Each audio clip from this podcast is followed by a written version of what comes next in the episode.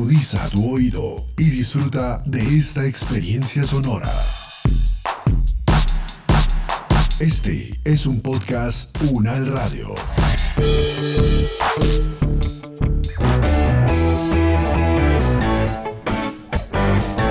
Salud Unal, contigo. Escuchar, aprender y compartir información de calidad sobre bienestar.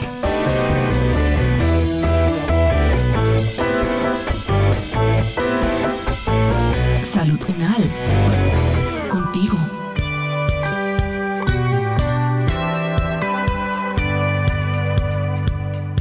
Andrés es el padre de David. David es un bebé de cuatro meses. Andrés y su esposa son músicos y les gustaría saber si pueden hacer algo que involucre la música para ayudar en el desarrollo de su hijo.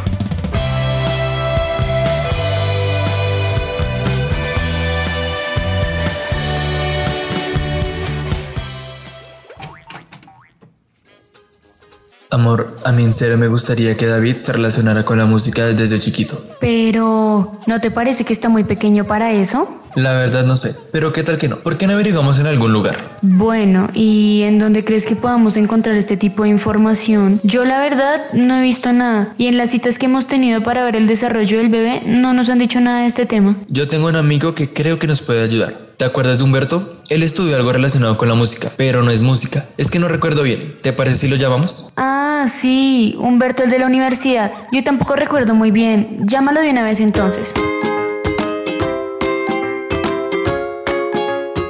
Andrés, sin pensarlo dos veces, toma su teléfono y con emoción llama a su viejo amigo.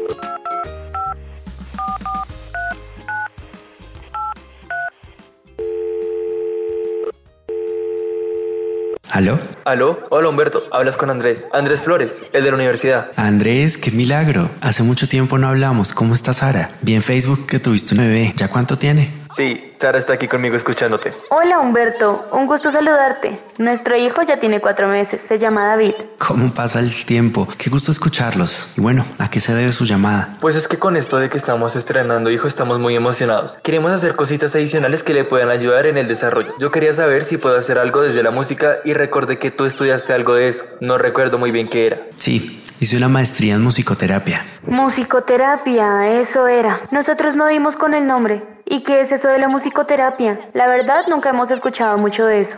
Mira, hay varias definiciones, pero tal vez la más aceptada es la de la Asociación Americana de Musicoterapia, que tiene varios conceptos claves que nos indican cuál es la visión hegemónica actual. La versión corta dice que la musicoterapia es el uso de la música en un contexto clínico basado en la evidencia para dar respuesta a objetivos terapéuticos particulares dentro de una relación terapéutica en la que participa un profesional que haya sido acreditado por un programa de musicoterapia. Por supuesto, la definición deja de lado todos los otros posibles contextos de aplicación, que son los que se están desarrollando actualmente en el país y en otros lugares del mundo. Y esos contextos son la musicoterapia educativa, comunitaria y organizacional. Las definiciones actuales se ciñen mucho a la um, intervención clínica. Ah, ok, ok, está súper interesante. Bueno, ahora para hablar sobre el caso de nuestro hijo, nos gustaría saber qué nos podrías recomendar desde la musicoterapia para la estimulación de Daniel.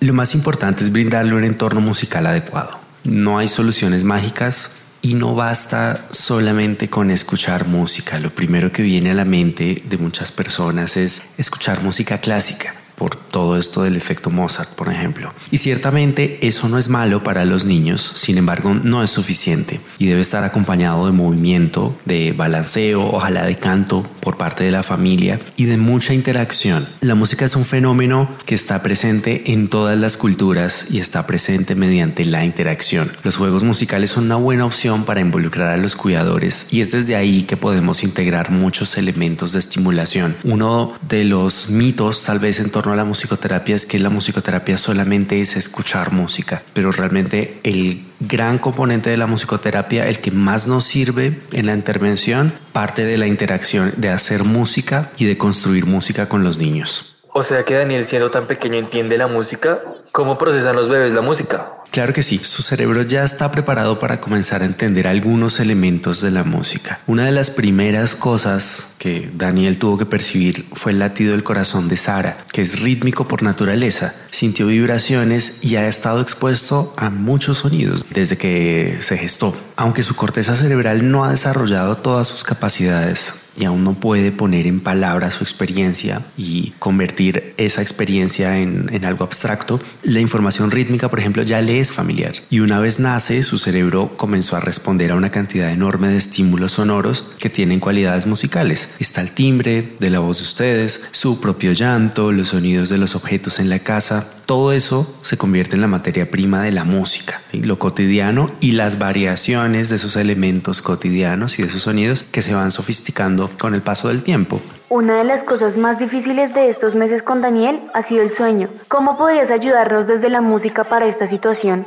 Es un tema complejo. Si ustedes buscan en YouTube música para dormir, les saldrán muchas opciones. Sin embargo, con los bebés no funciona así. Uno puede usar la música para anunciar momentos del día en los que el cuerpo se debe preparar para descansar. Y en ese sentido, la música puede ayudar mucho. Por esa razón, existen las canciones de cuna. Brindan la posibilidad de acercar a los cuidadores y a los niños y favorecen el contacto físico y unas condiciones de confort que permiten el descanso del bebé. Y todo esto sirve si nos aseguramos de que las otras necesidades del bebé ya están cubiertas. Me refiero a su alimentación, a no tener un ambiente ruidoso, eh, etc. La música no sirve si no hay un contexto adecuado para descansar. Si lo hay, va a ser muy efectivo aumentando la probabilidad de respuestas condicionadas, es decir, que ante la exposición a la música se desarrolla una serie de respuestas fisiológicas que posibilitan el sueño, pero hay que cuidar mucho el contexto. ¿Y cómo se relaciona el escuchar y el procesar la música con el desarrollo del lenguaje? Uf, bueno, esa pregunta nos lleva al pasado varios miles de años. Es muy posible que nuestros ancestros hicieran música desde incluso antes de hablar. Es seguro que la hacían antes de escribir y mucho antes de desarrollar la agricultura, de manera que hay algunas discusiones acerca de si la naturaleza sonora de nuestro mundo, además de nuestro cerebro curioso y nuestra capacidad para imitar, influyó en el desarrollo del lenguaje. Y eso sigue siendo materia de estudio al día de hoy.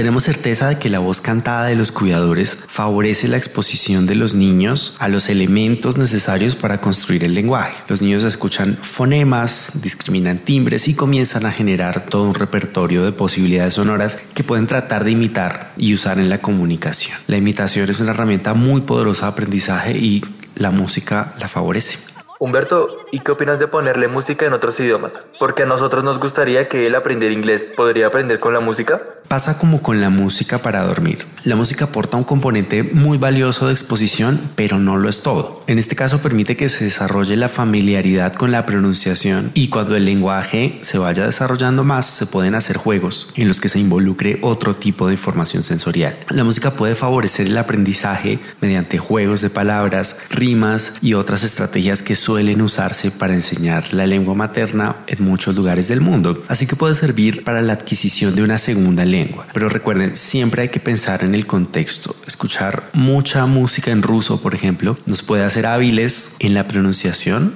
por la familiaridad, pero no sabremos nada del significado de lo que escuchamos. Eso se logra con otro tipo de actividades que requieren interacción con otras personas. Y aparte del lenguaje, ¿hay otras áreas en que la música le puede ayudar a los bebés? La música nació del movimiento humano, de nuestra marcha, nuestra forma de respirar, de la forma en la que nos balanceamos, por ejemplo. Por esa razón, acompañar la música de movimiento es una excelente forma de estimular a los bebés. Los juegos musicales de percusión, por ejemplo, nos pueden ayudar a estimular la lateralidad y otros aspectos importantes en el desarrollo motor. Por esa razón se usa en fisioterapia y en neurorehabilitación. Además de eso, siempre está el uso cultural de la música. La música nos ha unido como especie y nos une con nuestros cuidadores desde edades muy tempranas, así que es una herramienta muy importante para fortalecer los vínculos y permitir el desarrollo de condiciones para el cuidado sensible en la primera infancia. Bueno, ¿y si quiero que aprenda un instrumento en particular, puedo hacer algo desde ya? ¿O mejor espero a que él mismo descubra cuál le gusta más? No es buena idea pensar en un instrumento en particular. La forma en que se desarrolla la preferencia por los instrumentos y las sonoridades sigue siendo un misterio. Hay hijos de pianistas, por ejemplo, que tocan piano también, pero hay hijos de pianistas que no quieren ese instrumento y buscan sonoridades opuestas o muy lejanas. Así que lo mejor, creo yo, es proveer un entorno rico en estímulos sonoros y ojalá la posibilidad de interactuar con varios instrumentos musicales adecuados para la edad del niño, además de ir a conciertos, ver a otros niños haciendo música y ofrecerle también posibilidades de escuchar diferentes géneros musicales. De esa manera vamos a ofrecer una buena cantidad de posibilidades para que sean los niños quienes tomen la decisión de tocar o no un instrumento y cuál instrumento. Sin motivación no puede haber persistencia en el proceso del aprendizaje y por eso es mejor apostarle al desarrollo de una motivación intrínseca y eso se logra dándole el poder de decisión a los niños. Con esto que nos dices me surge una pregunta. Entiendo que todos podemos vivir la música de alguna forma, pero puntualmente, al ver la música como un talento, ¿existe alguna relación genética o es posible que se considere que el interpretar y hacer música tenga un factor hereditario? Hablar del talento es muy problemático. Creo que es un concepto que puede incluso alejarnos de las artes. Si nosotros nos ponemos la etiqueta de personas sin talento, nos negamos la posibilidad de acceder al arte y eso es muy triste, porque los seres humanos tenemos una capacidad creativa enorme. Tal vez habría que pensar si mejor ponemos el foco no en el talento o en su ausencia, sino en lo que hace la escuela y la familia para facilitar el desarrollo de la creatividad en cualquiera de los campos de las artes, incluida la música. Cuando hablamos de aprendizaje musical o de aptitud musical, no hablamos de factores hereditarios. Hasta donde sabemos, nacemos con una capacidad básica para procesar elementos de la música como el ritmo y la melodía. Y el resto tenemos que dejárselo a la ontogenia. Por supuesto hay casos en los que las familias tienen varios músicos dispersos entre generaciones y si hay comunicación y contacto entre esos músicos se aumenta la probabilidad de tener más músicos en la familia y por eso podríamos tener la impresión de que es un asunto hereditario. Ah, ok, ok. Y debemos exponer a Daniel a la música todos los días, ¿sí? ¿Cómo podemos variar las actividades que realizamos? Es que me da miedo que se aburre y por el contrario lleguemos a generarle un disgusto hacia la música. La estimulación diaria es una muy buena idea. Nosotros como adultos estamos expuestos a la música de forma similar mientras hacemos nuestras tareas diarias o mientras nos transportamos y en muchos otros contextos. En el caso de los bebés podemos usar la música para acompañar sus tareas diarias. Eh, por ejemplo, antes de dormir, como en canciones de cuna y arrullos y durante los espacios de juego. No vamos a aburrir a los niños si mantenemos un repertorio variado y actividades que incluyan cantar y mover el cuerpo. Cuando incluimos esas dos posibilidades, las opciones se multiplican de manera significativa y podemos estar seguros de que los niños no se van a aburrir. No debemos cometer el error de pensar que si nosotros nos aburrimos, ellos también lo van a hacer. Para ellos todo es nuevo y van a encontrar formas de renovar juegos y actividades a su manera. Y también es importante ser muy sensible a los gustos de los niños. Eso es fundamental para que ellos puedan generar preferencias y también su propia forma de relacionarse con la música. En realidad, la música puede aportar al desarrollo de los niños. La verdad nunca pensé que se pudiera relacionar de esta forma. Andrés está súper contento y ¿será que podemos agendar una cita? Quiero saber mucho más del tema y que veas al niño en una sesión de estimulación especializada. Claro que sí, Sara. Agendamos una. Amigo, me dejas muy feliz con todo esto que nos contaste. Tenemos que vernos entonces. Estamos hablando. Chao.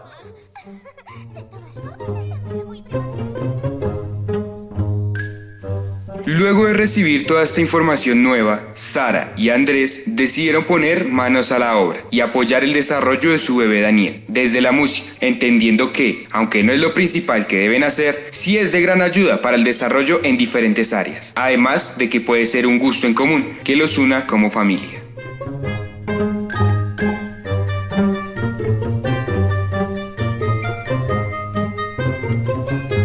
Es el momento de que cada uno desde sus hogares aporte en el cuidado de su salud y de su comunidad. Es tiempo de sumar.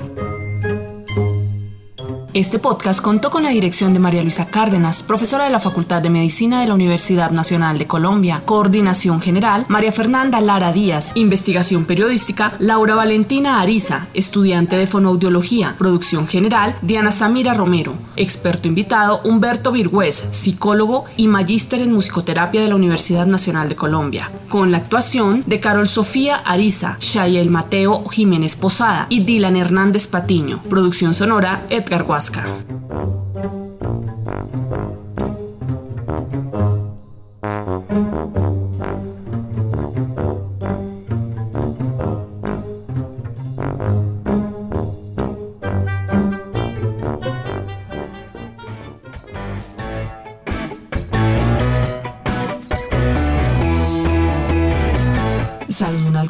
Es una producción de la Facultad de Medicina de la Universidad Nacional de Colombia en alianza con UN Radio.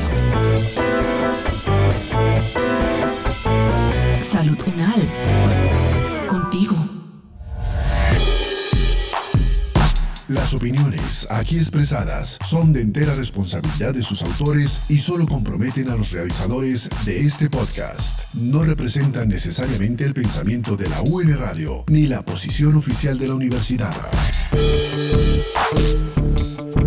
Este y otros podcasts en nuestro sitio web podcastunradio.unal.edu.co. Universidad Nacional de Colombia, proyecto cultural, científico y colectivo de nación.